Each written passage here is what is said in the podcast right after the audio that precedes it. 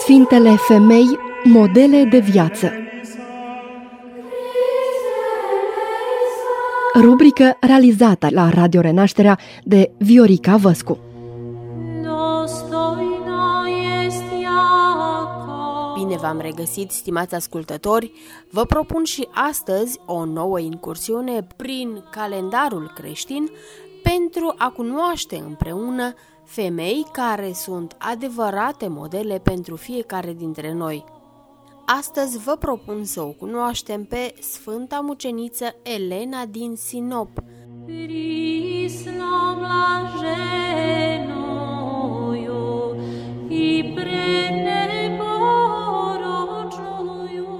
Elena s-a născut în jurul anului 1700 în cel mai vechi oraș din Pont, Sinop, din regiunea Paflagonia, în nordul Turciei de astăzi. Părinții Elenei făceau parte din familia Bechiari, una dintre cele mai vechi familii grecești din oraș. Credincioși practicanți, aceștia au crescut-o pe fată în credința ortodoxă, insuflându-i dragostea pentru Hristos și pentru aproapele. Mama a învățat-o de mică să îmbine lucrul mâinilor cu rugăciunea și cu postul. Tatăl și unchii ei au învățat-o frumusețea și puterea psalmilor care au fascinat-o. A memorat primii șase psalmi și adesea, mergând pe drum, îi repeta în gând – dar Elenei nu i-a lipsit nici frumusețea trupească. Astfel, ajungând la vârsta de 15 ani, una dintre cele mai frumoase tinere ale comunității creștine din oraș.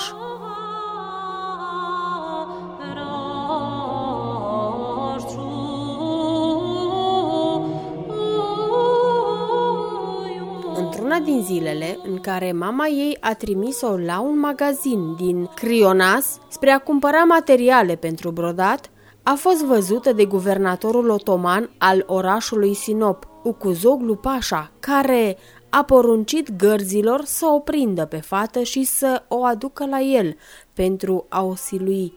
Tânăra, văzându-se în pericol, a început a se ruga. A apelat la singurul ei salvator, iar el nu a dezamăgit-o. De câte ori păgânul încerca să pună mâna pe ea, o putere nevăzută îl oprea.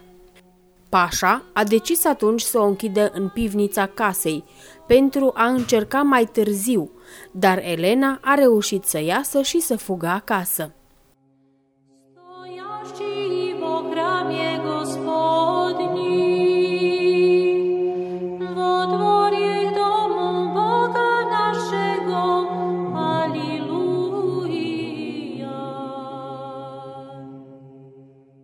Guvernatorul nu s-a oprit. Auzind că a fugit, i-a adunat pe bătrânii comunității grecești din localitate și le-a spus că dacă nu i-o vor da pe tânăra Elena, îi va omorâ pe toți cu chinuri grele. La cererea bătrânilor, spre scăparea poporului creștin, tatăl și-a frânt inima, ca oarecând Avram, și a trimis-o pe copilă la păgân. Acesta a încercat din nou să o abuzeze, dar fără niciun folos. Aceeași putere nevăzută îl oprea. Pentru a se răzbuna a trimis-o pe tânără la închisoarea orașului, dând poruncă să fie torturată zilnic până la moarte. Călăii și-au îndeplinit peste măsură porunca. La final, văzând că ea nu contenea din rugăciuni, au hotărât să îi bată două piroane în cap dar nici acest lucru nu le-a potolit mânia, așa că în cele din urmă i-au tăiat capul, iar trupul i l-au aruncat în apele Mării Negre.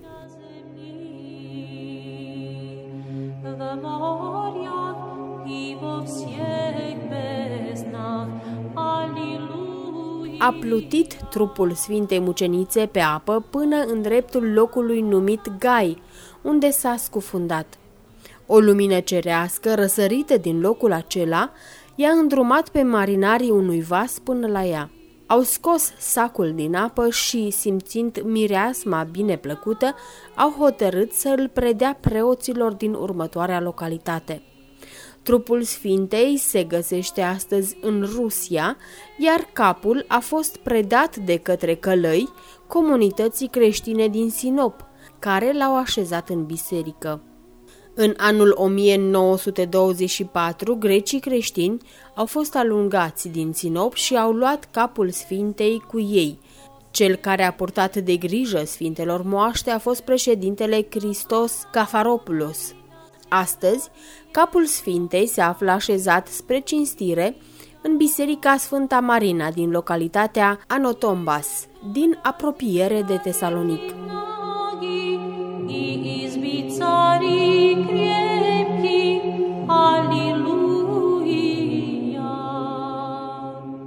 Încă de la început, sfintele ei moaște s-au arătat vindecătoare și făcătoare de minuni.